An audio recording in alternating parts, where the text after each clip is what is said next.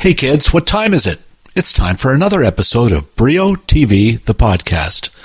I'm your host, Bill Brio, and we've got another great guest for you today.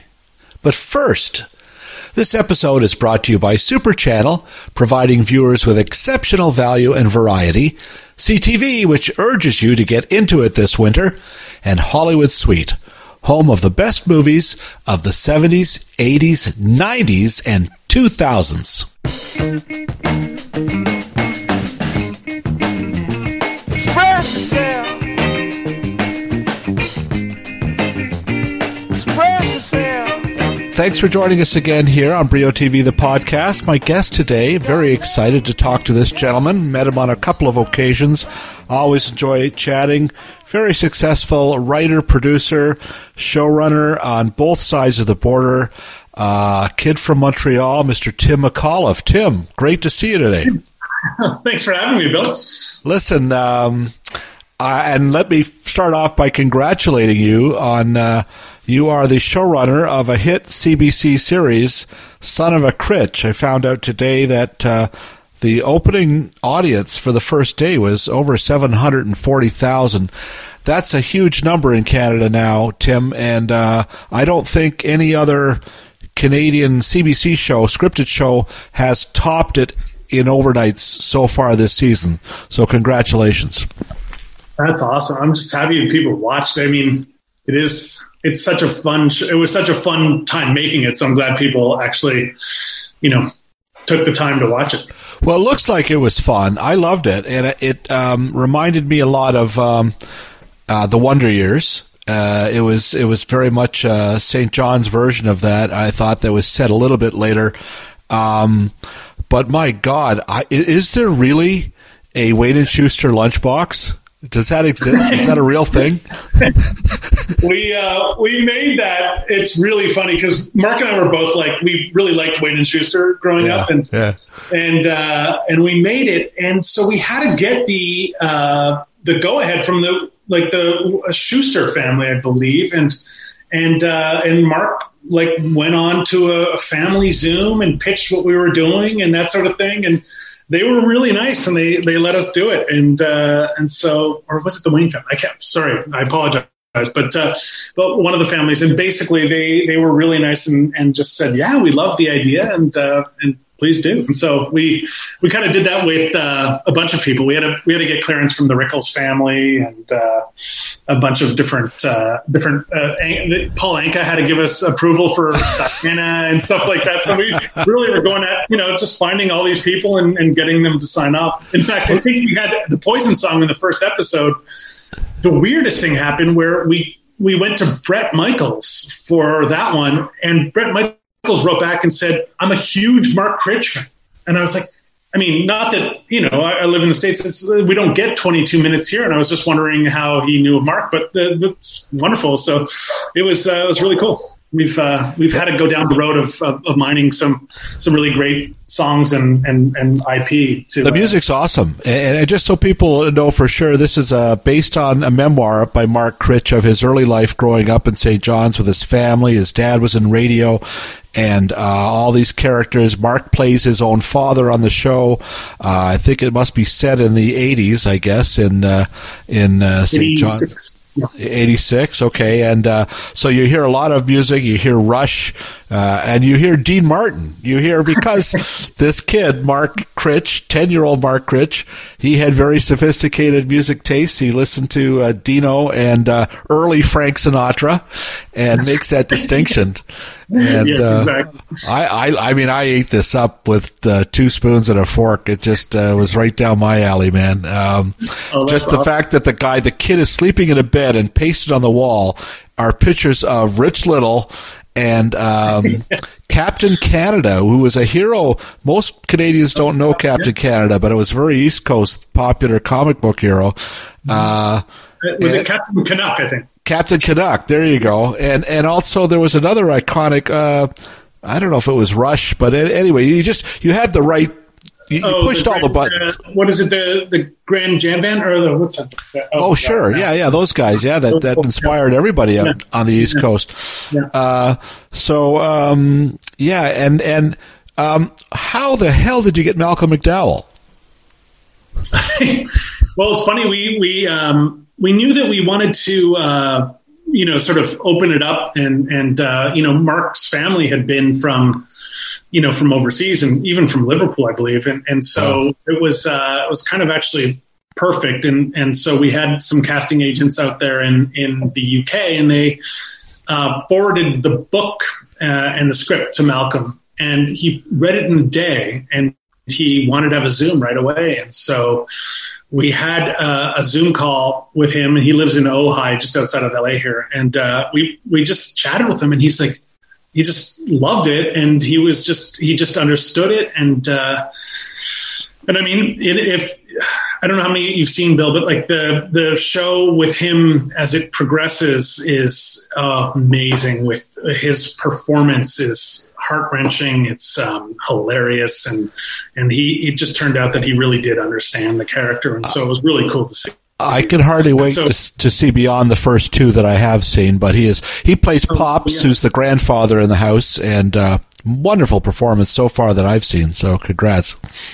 Oh, absolutely. Yeah, yeah. yeah, um, yeah he's, he's, he's also uh, just a wonderfully nice guy, too. He he uh, has this energy that we would go to rock concerts uh, on George Street until like eleven thirty or twelve at night, and he got to be up at five, and he was just partying down and having a good time. So it, it really, really was fun. He's a great, great guy. Uh, George Street is the street in uh, Saint John's where there's like uh, one hundred fifty bars on uh, maybe, you know, eight blocks, right? It's, yeah, it's an incredible, incredible yeah. strip. Um, and um, I talked to Malcolm. He was doing um, oh, Mozart in the Jungle uh, five or six years ago, and I was on a press junket in New York and was uh, so impressed. He was full of energy then and so many great stories.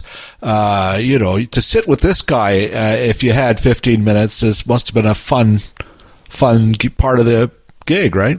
Oh, it's crazy. We we'd, uh, we were shooting uh, fifteen minutes outside of Saint John's in a hollowed-out Home Depot, which was it was freezing cold, and, and just we had built a, a set inside there, and so it's in the middle of this industrial park, and we created a little tent where the whole cast and everyone just sat. There was, it was a really fun little room, but the tent was to sort of just create body heat. And, uh, and, um, basically we, he just tells story after story, and the, the stories, you know, they always include like, you know, Peter O'Toole or Stan, Stanley Kubrick and things like that.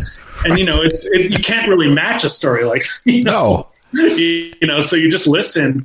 And it was, you know, he told one, you know, about Sean Connery and and uh, a whole bunch of people, just all with the same agent, sitting in the back room somewhere. And uh, oh my god, I'm blanking on his name now. Uh, Peter Sellers was right. um, sitting there, and I yeah. guess he had his head down on the table, and he was acting kind of strange. And and then uh, someone lost an earring, and so for twenty minutes he did Clouseau, looking for the earring and everything like that. And I was like, oh my god, I, I can't compete with that story. You know, it's just amazing. He was investigating, and you know. bumbling and all that stuff, and I just think, oh wow. my god, he's had this life, you know. That's amazing. And and I seem to recall, I don't know if he brought this up, but when I talked to him, I mean, he's playing the father of Mark's father, and uh, that uh, Malcolm McDowell, he had a relationship, a good relationship with his dad. I think it, he told me about it. I think when he became famous overnight after he made the movie If, that he and his dad went out to the theater, and there were people lined up all around the block, and you know, it was quite a moment for him, like fifty years ago, or whatever that was, nineteen seventy. Um, so it's a uh, he, he must really cool. Yeah, I, he he seems like the kind. Of, I mean, he's got such a great relationship with his family now, and then I, I the story has always included his his parents and his ancestors and his aunt, who I think lived in his house and in Fulham and that sort of thing. And he just it, it's just he's a very warm individual, and so it's we'd go for dinner and just chat, and it's just really fun to to have him on board. And I mean, it just again, it's just one of those things where he understood the role so much, and he even said to us sometimes, he'd go, I, I think I'm going to go in and cry on this one, and we were like, wow, okay, wow, and then he would go do it, and then it would be Mark and I would look at each other and go like, wow, our script was really crap compared to this performance. Like it's, it's like elevated it, and now we get to take credit for it. So it's pretty awesome. Well, tell me, uh, you know, inquiring minds need to know that at the very first scene in the pilot episode, we find him in the, he's sharing a room with young Mark, who's ten. Pops is in the next bed, and he gets up and moons the kid, basically. So does Mal, did you, did you have to get a butt double, I guess, Tim, is what I'm asking? Or no, that's all Malcolm. Wow. He insisted, yeah, he, uh, he wanted to do it, and um, we ended up reshooting that because we had not gotten enough butt. So we uh, went back and shot it, and Malcolm was just, yeah, no problem, you know, like no problem. And uh, so he just is, he's kind of just game, you know, like he's just a just a cool cool guy. So that just, is fantastic. Good yeah. for, for you guys and him. We'll be right back with more from Tim McAuliffe in just a moment.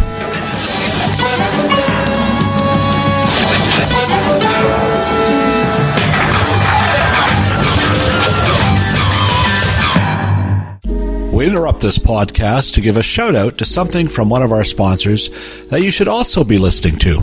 A Year in Film, a Hollywood Suite podcast.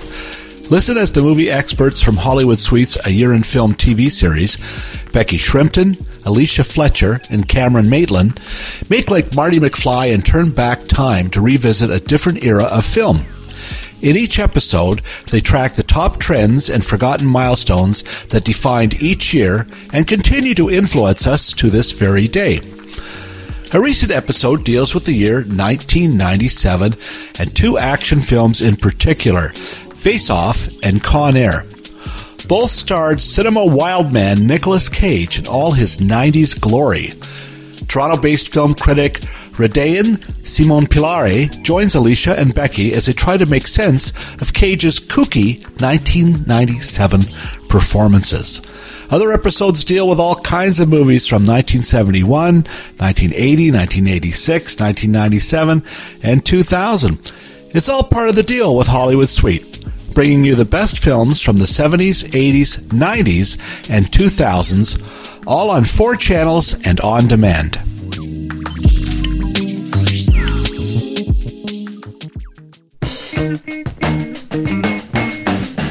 And we're back with Son of a Critch showrunner Tim McAuliffe. You've, you've known Mark Critch for a long time. Did you guys meet when uh, on uh, twenty-two minutes? Was that where you first uh, knew each other, or did you know beyond that? Yeah, we met in two thousand seven when I uh, started writing on twenty-two, and then he, um, he and I just connected right away, and then we started writing together. And we used to do this thing where we'd go to a restaurant on Tuesday nights and write out all of our sort of script ideas on cocktail napkins, and we would take this per diem that we'd get and just blow it on a steak dinner, you know, nice. and get some yeah. nice wine. And yeah. we'd write them on cocktail napkins. And then the next morning we would wake up and, you know, a little bleary eyed, I guess, and then uh, try to deduce what the cocktail napkin said and type it up.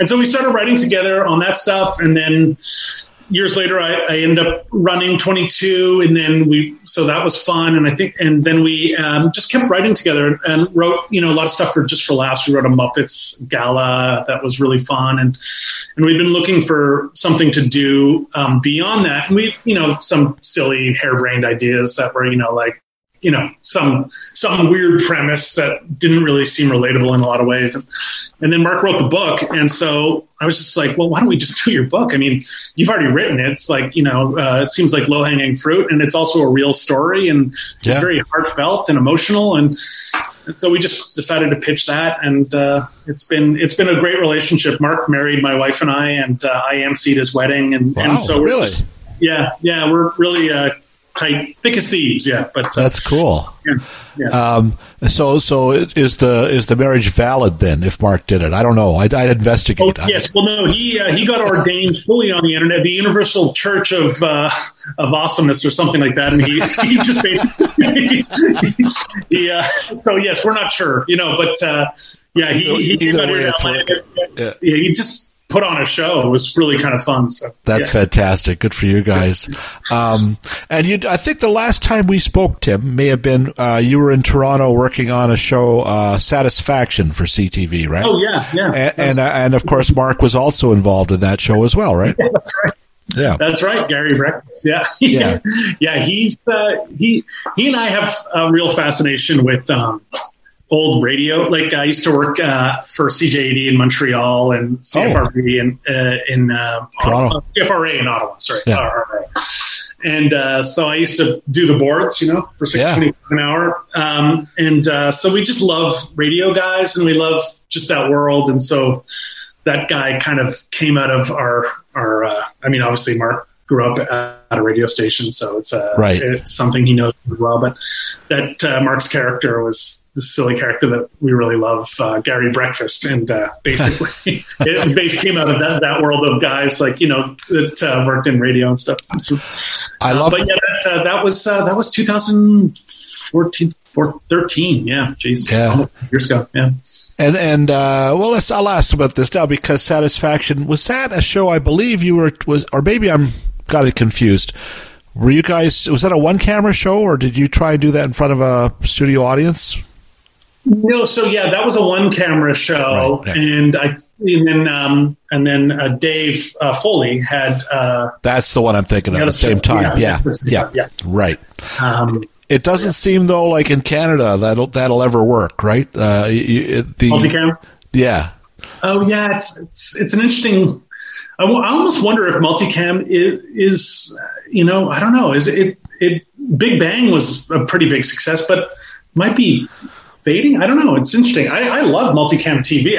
I mean, Seinfeld and Cheers are two of my favorites. You know, yeah. so yeah. Uh, but uh, I don't know. It's it's interesting. It is kind of interesting too that I think a lot of networks have chosen not to do that many comedies this year here in the States, and and so it, it almost feels like the you know it sort of ebbs and flows, and this yeah. sort of might be a little bit I, of a recession. I tend to look for the comedies first. I'm I'm looking for a laugh, and, and when I'm watching T V or streaming, or and and I find you know there's some sensational comedies.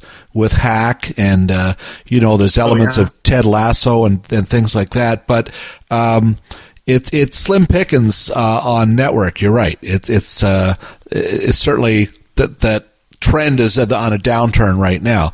But here we are sitting at home alone for two years. People are dying to laugh, right? So I think Son of a Critch really hit a nerve when it premiered on Tuesday because it gives permission to let it go, right? Yeah, I think so. I think uh, it, it it's one of those ones where Mark and I have been working on the script for the pilot for two and a half years now. So I was like, I, I texted Mark on the day of the premiere. I said, "Is it funny?" uh, we just it been together. Funny. Yeah. Oh, thanks. Let, let me uh, reassure you. Yes, it is. I love it. You've got your Mark's dad is this radio guy, and he's out this on the street. The moose is just smacked into a car, and he's describing whether it's male or female, and then throws in that two people were killed, one of them seriously, which is hilarious. Yeah. Very funny lines. You know, um, that line, the one seriously, is the only line that's not actually from the broadcast his dad did. Uh, of a moose outside their place, and uh, the sex of the moose has not yet been determined. Wow! And, uh, he, wow! I guess uh, that he, Mike Critch would would that his whole thing was that he would present news stories, the smallest news stories, in the most over the top dramatic ways, and people loved it. And yeah. so, I think I don't know if Mark's told you this story, but he his dad, I guess, someone had robbed uh, a Mary Brown's chicken. Which is a big chicken shack right, out there yeah. in Newfoundland, and uh, and I guess what happened was they had they had gotten very little from the cash, so they asked for a barrel of chicken as well, like a bucket of chicken, and so they waited like twenty minutes for them to cook it up, and then I guess they ate it on the way home, and just like uh, you know Hansel and Gretel dropped the chicken bone. And so the cops followed the chicken bones and found it, and I guess Mark's dad was sort of broadcasting in a way that was like. The two uh, two youths, uh, he'd always start by saying, late last night, early this morning, uh, details are scanty, but two youths uh, were, uh, were uh, robbed a Mary Brown's chicken store, and the cops were able to find them by tra- uh, tracing a trail of denuded chicken bones. denuded, like, it's just like just very over the top. And, and, wow. uh, and so he just, uh, yeah, really interesting character. So, yeah. Pretty specific. And then, um, oh, just also, Bill, on that yeah. one, that, that um, moose. Yeah, we uh, it was a it's a prop moose. And uh, basically what happened was we had to get it flown in, but it's, it's um, it comes back in another episode outside the window at one point. And uh, so we had a, there's two uh, puppeteers. It's a puppet. It's an actual puppet. Wow. And uh, they flew out and the moose didn't make it. It was caught like in the uh, Halifax Harbor.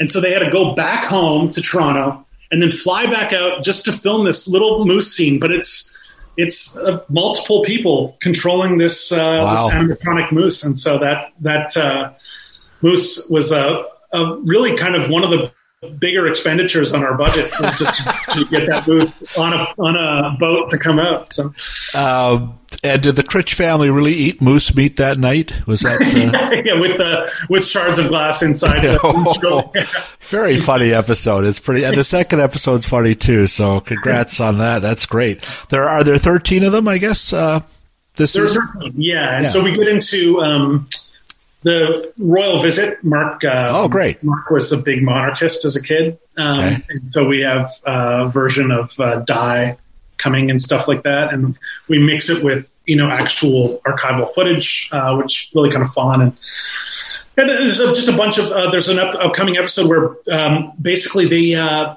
for a while there they, I, the cucumbers were in short supply, and I think a lot of time you can't really grow anything in Newfoundland, so they built uh, the Sprung Greenhouse, which is Um, was a, at a cost, I believe, to taxpayers of about twenty-eight fifty a cucumber that they grew in there. So, so they, they would sell them for fifty cents, but the government was out twenty-eight bucks on every cucumber. And so Mark actually, when they did build that uh, greenhouse, I guess his bedroom was lit up orange for a long time, and, and just because you could see it for miles.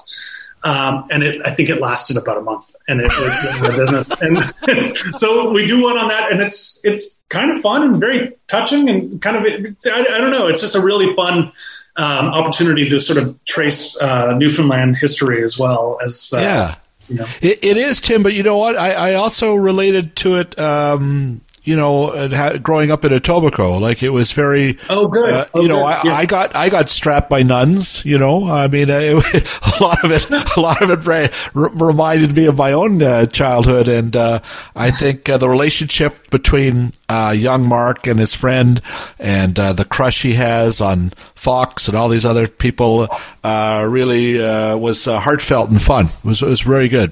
So oh, that's congrats. Cool. I, yeah, I uh, went to school in Montreal at a Jesuit Catholic school as well. And yeah. Our detention was called J U G, which stood for Judgment Under God. Oh, nice. Subtle. Yeah. We, I, I was, uh, it, it, it was Brazilians who, uh, I went to a, a, a high school, Michael Power in, in uh, Toronto, yeah. in Etobicoke, and the, the detention was hands D. We had this crazy Brazilian Father Burns, and you had to leave your put your hands on a table, but uh, and if you move them, the, it, its detention was only fifteen minutes, but if you flinched or moved, you had to start again. But he would make you sit at the back in front of an open window. We would all go outside, throw snowballs at the head of the kid, and they'd flinch like this, and they'd have to start again. It would go on for an hour, you know. Well, those were the days. Yeah, yeah, those are the days. Yeah. Um, how, Tim, how did you get into this uh, w- when you were growing up in Montreal? Was this something you aspired to early? Did you? Uh, w- at what point did you think, I'm going to write? Well, I, I started, uh, actually went into um, advertising uh, in Toronto uh, right out of college. I went to Carleton and um, then uh, went into uh, to advertising, and, and I started making uh, shorts uh, during that time, and it was like two thousand, and I made a a, a short commer- like a fake commercial for my eighty-eight Dodge Aries, uh, which I was really truly trying to sell, and it was you know just a pile of crap, and I made it like with quick cuts and like fast action and like you know try to like twenty-two horsepower engine standard and things like that, and like and uh, I put it up online uh, on there was no YouTube at the time, so it was a thing called Ad Critic, and uh, I put it up, and it. It actually, at the end of the commercial, I put up two hundred dollars of best offer and put my phone number. Uh, and so then it started getting all this attention and traffic. And Um, and then they played it on the Jumbotron at Madison Square Garden during a Rangers wow. game. And wow. so my phone number was at the end. And so I started getting five hundred phone calls a day. And Bell called and said, do you want like a corporate line? Like you're getting so much traffic to your phone call, to your phone. And uh, everyone would just call and say, is that your car? And then go, and I'd say, yeah. And they'd go, ha ha, loser. You know, and then they'd hang up. And then I never, I never sold it. But I, uh, so I, but I started realizing like, oh, I kind of like writing, you know, this stuff. And I thought, oh, that got some attention. And, and so I, I started doing that, and then uh, went to um, work. Uh, then I finally just decided, oh, you know what? I'm going to quit advertising, and was broke uh, for about a year, and then um, got a job at Much Music. Just, uh, I helped create a show, Video on Trial, which was, oh yeah, yeah, and then great show. Uh, it was, uh, oh, yeah, yeah, my yeah. my kids grew up on that show, you know. Uh, oh yeah, yeah. Uh, Katie and Dan are, uh, she's thirty-one and he's twenty-nine almost. So, um, yeah, they they really watch that all the time. They love that show. It was, it was pretty fun. Um, and I don't oh, know if you, cool. yeah, I would be the right age age range for that. Yeah, yeah. Oh yeah, yeah. yeah. yeah. I, I don't know if you. Uh, there's a special out now, or a, a um, documentary on Bob Einstein. Super Bob, Super Dave Osborne. Oh, yes, yeah. And if, I don't know if you had a chance to see it, but it's interesting. He started out also in advertising, and um, you know, then sort of got together with the Smothers Brothers and sort of stumbled into it uh, in a very sort of like your Dodge Aerie story. Like he was doing something else that Tommy Smothers happened to see, and then he asked him, "Do you want to write for this Glenn Campbell Good Time Hour?" And I, you could sit and sit with this guy Steve Martin, see what you come up with, you know. It's funny oh, wow. how things happen, eh? Oh, my God. Yeah, that's yeah, amazing. Yeah. That's a, I mean, I love Bob Einstein. Super yeah. Dave. And then, of course, I'm Curb. So, yeah. Yes, so funny. Back in a moment with more from Tim McAuliffe. You think there's not a lot going on, but look closer, baby, you're so wrong. I roll my eyes back into my happy place. I'm always going to need this sense of space.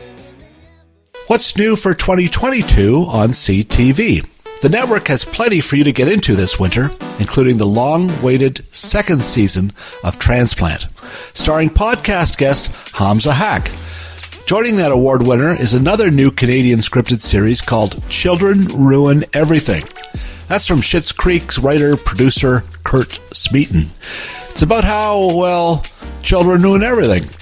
Also new in January is the emotionally driven crime drama The Cleaning Lady. It's about a young mom who has to clean up after the mob or else. Then there's the comedy Pivoting, which follows three women, played by Jennifer Goodwin, Eliza Coop, and Maggie Q, who carry on after the death of a friend. New reality shows include Next Level Chef, with Gordon Ramsay screaming at home cooks in a three-story cooking competition. Then there's Disorder in the Court, as Steve Harvey stars as judge, jury, and host of a courtroom comedy featuring real people and real conflicts. It's called, appropriately enough, Judge Steve Harvey. Finally, remember Joe Millionaire? Well, he's back, or rather, two single millionaires, one real, one fake, compete in a new dating series, Joe Millionaire for Richer or Poorer. Get into the mall, plus plenty more starting this month across C T V, C T V dot C A, and the C T V app.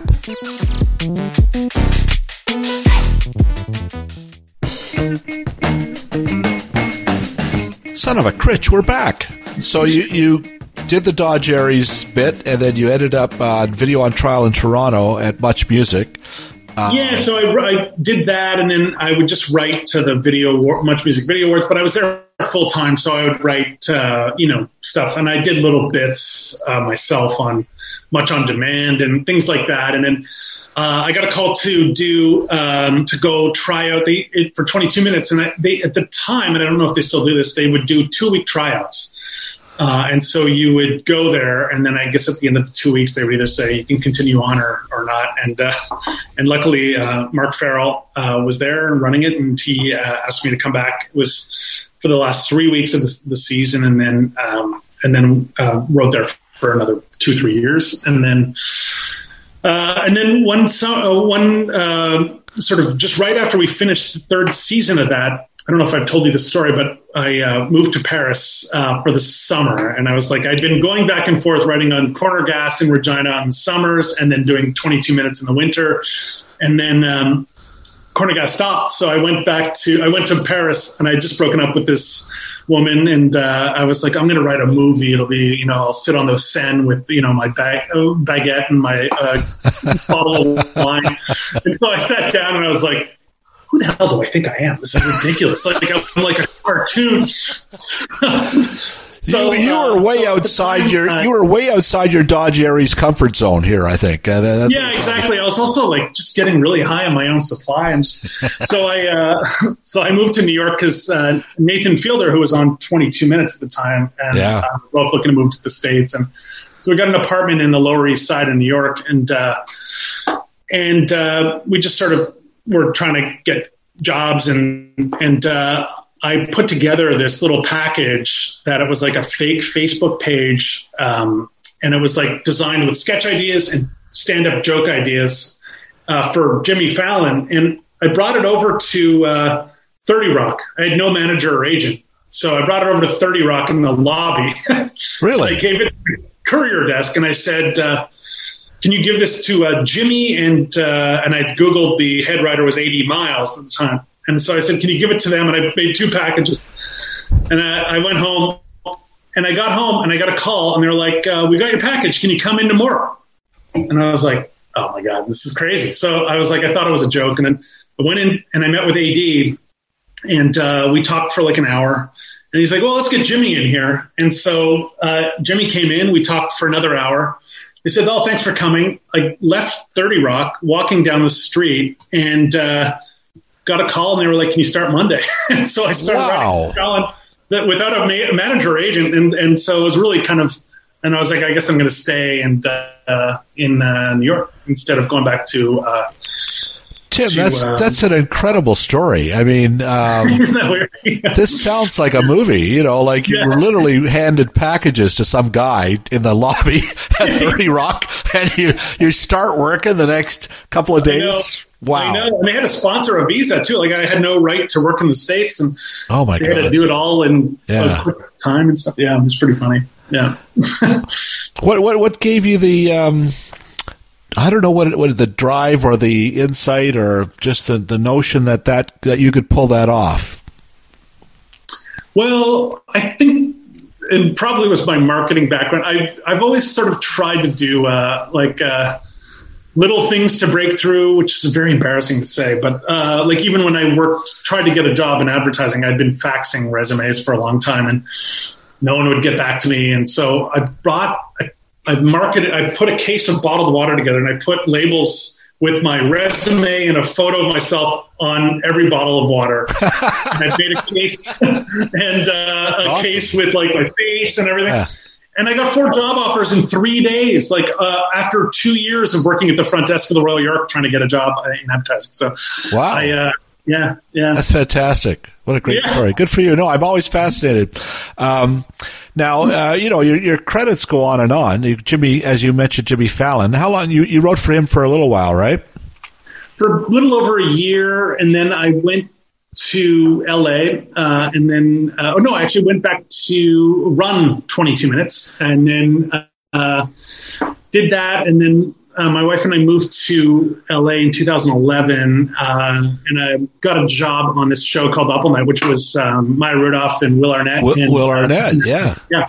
Too bad you couldn't find more talented people to work with on that show. Yeah. Like yeah, Christina but, Applegate, Will Arnett, and uh, Maya and Rudolph. Rudolph.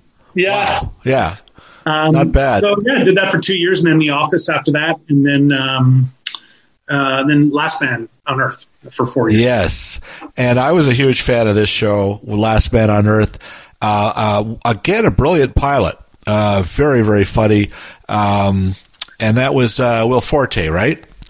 Um, yeah, yeah, and. and um, You, did you do you feel now looking back on that? This is a show, if people remember it, it's about a virus that kind of wipes out all of mankind in yeah. two years. Were you guys just ahead of the game on that? Did you see it coming? What was that all about? Right. Well, the best part is that in the show, Tom Hanks is the first guy to get it too. Oh my like God! And, yeah, and, really? Yeah, yeah. It's so weird. It. It is, it's one of those things where you look back on it, you're like, oh my God, because we were researching viruses and C B C and how people would react. And we had all these masks and tents and things like that. Wow. Um, and, uh, and it was really, yeah, it was just very, very sort of, it turned out to be on the nose incredibly. And yeah, Trump got it in the show and everything. Like, yeah. So, uh, yeah, it was definitely very, um, very weird when that happened. Yeah. Yeah. No kidding. But very, very funny show. What, yeah. Tim, you know, and, and it's very eclectic, your background here, because these are different muscles you're using. If you're starting out, you're training on sketch on twenty-two minutes, but, you know, that that's a lot, a different voice than a talk show, than a sitcom. Is writing just writing for you, or how, how are you able to sort of jump in, jump back and forth in uh, different ways on different formats? Oh, yeah, that's a good question. I mean, the ones, anything I do with Mark, it's the most natural I think I've ever felt. Cause, and, and I actually would say that again with uh, Will Forte. Um, we've been working on MacGruber. Uh, for, right. We did the first season. Yeah. We started today on a, or potentially maybe a second.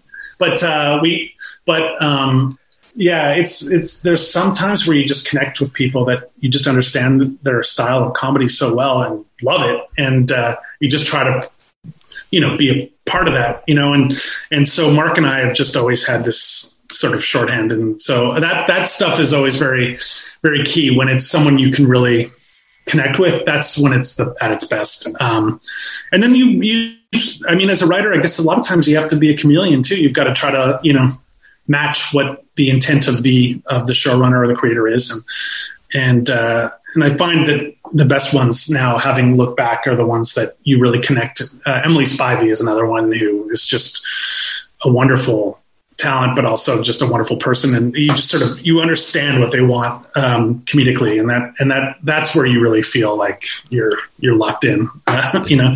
Yeah. And so those are, those are the ones, and it can be a multi-cam or it can be a single cam, but you, you just understand what they're going for and that sort of thing. So yeah, that's no, always the best. It, it's uh, I admire it because um, uh, to me it, it seems like a whole other headspace, but that the relationship, I guess, as you say, helps who you're working with. Um, now, uh, just quickly, and, and a lot of these folks you're mentioning too, bless the hearts, you the, the, the, what an incredible voice cast on that. Again, Maya Rudolph, mm-hmm. Kristen Wiig, uh, Belle, everybody, my God. Um, did you shake your head sometimes? You've gotten to play with some pretty cool folks, right? Yeah, that, it's really cool.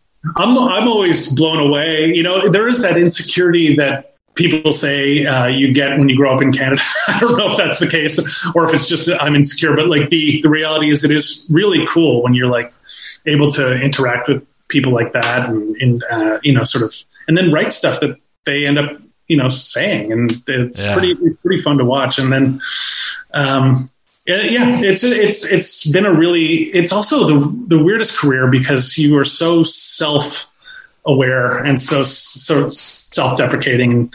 It's a, it's interesting because you don't always sort of get to enjoy it as much. And my wife's always like, well, you just enjoy some moments of, you know, and then you're like, well, yeah, yeah. I don't know, maybe my sentence was reworked and it didn't work as well. And, you know, like, and you're like, it's one of those ones where you got to just thank, you know, be thankful that you get to do something fun like that. Too. No kidding. I, I, was it uh, when you were coming again from twenty-two minutes and then um, knocking on Jimmy Fallon's door, but around that time, I would think that you might have thought Saturday Night Live, that's where I would belong, you know, like that would be a, a logical step. Was that something you investigated or thought about? Oh, my God, that was my dream. And in fact, we were one or two floors away right. um, from the studio, so we'd, I'd go through there a lot and, you know, just check it out. Even at night, like we'd finish late and sometimes I'd just pop over and take a look. And I, uh, that was my, that's to, to be fully honest, still my dream. I really, wow, really? I would love to uh, work on that show, but uh, yeah, I, I uh, it's, it to me is the holy grail of, of T V mm. writing jobs. And so, yeah. Were you ever able to t- take a break and, and take in a few shows? Could you go to, Sar- to Saturday Night Live? Were you in the audience? Did you do a taping? Yeah, we yeah. used to go. And, and then uh, the first time we went, uh, Mark and I went, and we went in the audience. Um, and uh, we went and uh, basically we left, and we, we didn't know anyone. We were just visiting New York. It was like two thousand nine. And I think Dan Aykroyd had done a little bit on the show. And uh, and so he, we saw him sort of just walking over to this to this place, and we were like, well, why is he walking? Like, you know, they had all these cars lined up, and then we saw all these cast members walking over to this bar, and so Mark and I were like, well, let's see what's going on there, you know. So we'd heard about these legendary after parties and stuff, and and so we followed Dan Aykroyd, and then we we I think Sudeikis and uh, I don't know who who it was, but basically. They were all walking in, and so we just sort of morphed into the crowd and walked into this party. and, nice. And we ended up staying till five, six in the morning, and, and talking to uh, Aykroyd, and I think he, he knew Mark a little bit, and then uh, and you know Baldwin, Alec, and then so and then uh, and then so years later, uh, Mark and I, uh, I you know, I've been working with people that you know had been on S N L and that sort of thing. So we actually got tickets to go, um, Mark with Melissa and, and my wife Jess and I. to uh, stand in the writer's room and watch from the window there, wow. which is a little stressful because they're, all the writers are watching either their sketch die or thrive or or seeing writers that have had things cut and stuff. Um, but we we uh, went to the after party without having to sneak in that, that time. And it was it was so weirdly New York, so romantic, you know, just uh, the Lauren just sits in the back corner and holds court and just very cool. It was really fun to watch. And, and, you know, everywhere you turn, it's just some New York celebrity. And it was just really, it's very interesting. And I don't know that I could survive too many of those because it was seven in the morning when we, we left. You know, wow. Yeah. Crazy. Yeah. yeah. Imagine the people that do that show all the time. We'll be right back with more from Tim McAuliffe in just a moment. Like the fella once said, ain't that a kick in the head? The room was completely black. I hugged her and she hugged back. Like the sailor said, quote, ain't that a hole in a boat? What's new in January for the Canadian National Pay T V Movie Network Super Channel? Well, for one thing, it's now the exclusive Canadian home of The Teacher, a gripping, four-part psychological drama from Great Britain. BAFTA winner Sheridan Smith stars as Jenna Garvey, a popular teacher with a chaotic private life who, after a drunken night out celebrating a promotion, is accused of sleeping with a fifteen-year-old pupil. With no memory of the night in question, Jenna's only hope and redemption lies in uncovering the truth about what really happened that night. The weekly series premieres Sunday, January sixteenth, with each episode available for streaming on demand the very next day. And remember, Super Channel is available via most cable providers across Canada, as well as streaming on Amazon Prime Video and the Apple T V app.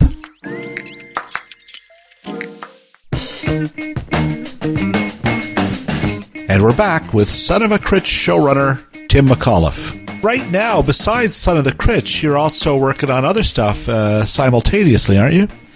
Yeah, so, uh, well, I was doing Son of a Critch, and then um, I just did a show with the Tony and Dan, who uh, created uh, American Vandal. I don't know if you remember that um, on Netflix, but uh, it was a show. I, it was about, uh, uh, it was like a true, uh, a comedic true, true crime documentary about people painting penises on the side of cars. and, it was, uh, and it was hilarious. It's like the, the funniest shows. And I think it, it got nominated for an Emmy and everything. It was like really great. And it was this Jimmy Tatro, who is now becoming blowing up uh, as the star of it. And uh, so we, we um, are doing a show for Paramount Plus about um, esports, uh, a sort of uh, a, a mock documentary in the vein of uh, The Last Dance about Michael Jordan. About um, oh, right, the right, League yeah. of Legends players, yeah, um, and uh, you know these guys who sell out, you know, the, the, all these huge the Staples Center out here, and you know Air Canada Center, and they and they people go to watch them, you know, play League of Legends, and yeah. and it's a really quite an amazing world, and and um, so that's something that's coming out on Paramount Plus in the next uh, uh, little uh, little while, and um, shot that, out uh, through the summer as well. That does seem ripe for uh, for making. Uh poking fun at. I mean, basically, there's, it's. I, I don't understand it completely because it's an arena full of people watching people playing simulated sports.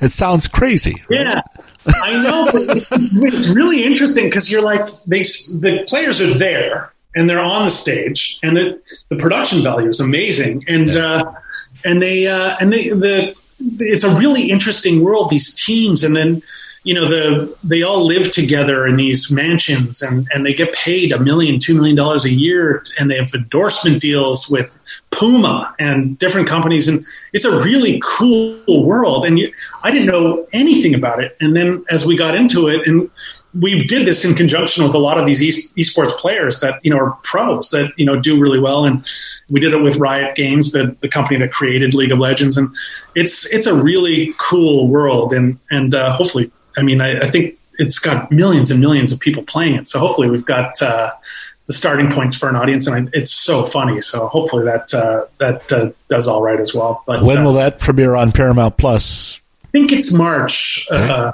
yeah, right. Around that time, but I'm not sure. That's cool. Hopefully it's uh, yeah, yeah. yeah that'll be great. Um, yeah. Is there a difference, do you think, uh, or I'm sure you know the answer to this, in in terms of writing rooms in Canada and the U S? Like, you know, I mean, uh, probably they're bigger in the United States, or more people in them, but um, is there any other difference? Yeah, I mean, I get, you're right. They are uh, they're they're bigger. Um, But uh, I don't know. I mean, everyone, I, I was so surprised when I got into this industry. I thought everyone was going to be really like competitive and stuff. And people are just really incredibly nice. But I think that's on both sides of the border. And and uh, that's a really boring answer. But I, I think the the idea of, of uh, the rooms themselves, I think it's still filled with the exact same types of people. Um, you know, I've had friends who were, you know, editors of the uh, Harvard Lampoon and uh they're equally as, as insecure as anyone. You know? So it's it's one of those. I think there's like a kinship in, in insecurity and, and that sort of thing. But I think uh, it's it's it's all the same. It really is just people who are kind of you know needing some validation. like need to, but uh, no, I think it's it's we just all like want, you know trying to find that next laugh and that sort of thing is yeah. something. That uh, And, and, and the, the writing rooms are getting more diverse as well as the performers, right? That uh, you're finding people um, that, uh, you know, it used to be that the cliche of twenty white Harvard grads were writing for Letterman or something, right? But uh, things exactly. are changing, right? Oh, my God. Yeah. Thankfully. I mean, it, it is it is one of those things where the male gaze has existed for a long time, and it's it's about time that we yeah. we uh, correct that for sure. So I mean, yeah, I think the, the reality is it's just it, the, this you know the the sort of uh, idea of making sure that there's representation from from every different type of person is so valuable. It's crazy, and and we just uh, you know we've benefited from that incredibly on um, on Son of a Critch. You know, yeah, yeah, it's, it's just a wonderful. Um, 'cause, you know, I think the reality is there's things that we all just share, and then there's voices that we just don't know and we can't write to. And so it's really nice to have that voice, in, those voices in the room. Absolutely. Yeah. Um, and is there a difference in approach in terms of, you know, you're mentioning Paramount Plus, when you're approaching a streaming network and you don't have commercial breaks and things like that? Is it a, uh, what, what's that like? What's the difference? You know, your beats and everything, I guess, are coming in different places, or is it the same as if you're writing something that's twenty-two minutes for a network? Yeah, I mean, it is, uh, it's, well, I guess, you know, cable's always a little bit more, um, there's a bit more, you, you can, we've always thought of like a little bit more subtlety you can go with, maybe a bit uh, more nuance and that sort of thing, yeah. just because it's more of a niche audience a lot of times, and cable and streaming, I mean. And, and uh, but I think that's sort of weirdly changing now. I think there's a desire from networks to even have that niche and that nuance uh, um, because they know it's fragmented. And, you know, it used to be, you know, Cosby would get sixty million people, and now, you know, uh, two and a half million people uh, is a success story. So, um, yeah, yeah. you know, in the States. So yeah. it's uh, it's really interesting. So I, I think it's all changing. And I think whatever is sort of the thing that is most popular at this time, people always seem to sort of follow that for a bit and that sort of right. thing. I think, you know, Hacks is such a great show, and Ted yeah. Lasso is so funny. And so, yeah, I don't know. It's it's people are starting to see that, you know, maybe it doesn't have to be huge, big stars, big production, and that sort of thing. You can have more yeah. niche stuff. And, yeah. Do you do you have much time to watch television? Do you watch? Do you still watch a lot, or too busy? Yeah, well, you know, it's, yeah, I I do. I I've been. I mean, I'm loving Succession. We were just talking about it. Yeah. And uh, but uh, but yeah, I you know, I'm trying to figure out actually if Succession's it's more of a comedy in my mind, but it, it, it the characters are so funny and great. Yeah. But uh, yeah, I've been watching also weirdly comfort T V during this pandemic is I've been watching a lot of okay. Seinfelds. Okay, they're perfect. Yeah, yeah, so, yeah, yeah, yeah, yeah, yeah. So but, I don't uh, know uh, if I mentioned this to you. I, I collect sixty millimeter film. I have all kinds of old, you know, the big reels of film of T V shows like the Dick Van Dyke Show, and uh, no kidding, no. yeah, and so and I literally have fall preview clips from the sixties and seventies. That's my comfort food. Like I, uh, I, I still thread instead of uh, stream. You know, that's I, amazing. Where do you get get buy those? Uh, eBay and other collectors, film collectors in L A and all over the states. And uh, there used to be a film festival upstate New York and Syracuse, and uh, there's still one in Columbus. And people gather and swap and sell. And uh, I just picked up a, a reel of uh, the Phil Silvers Show, fantastic oh. comedy. Uh, from when you were that event. Yeah, I got that from just a collector in the states, and it was. Uh, Uh, Private Harry Speak Up. It's a great episode where they accidentally enlist a monkey into the. It's a very funny episode. Uh, so it, it's it's fun to look back at all that stuff, and um, uh, yeah, more and more people are uh, are finding it online now. Now you can just speak into a remote and bring it up.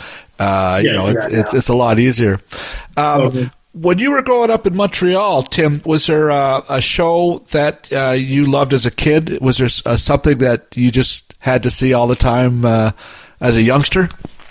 Um, well, there was Canadian shows that I loved, you know, obviously Little's Tobo and things like that. I was uh, early days, but I remember first shows I really got into were, um, you know, sort of that area of like of Thursday night programming. Uh, where it was N B C's Must See T V. It was, you know, in that zone of like Cheers. It was, yeah. I believe it was Family Ties, Cheers, Cosby, and Night Court.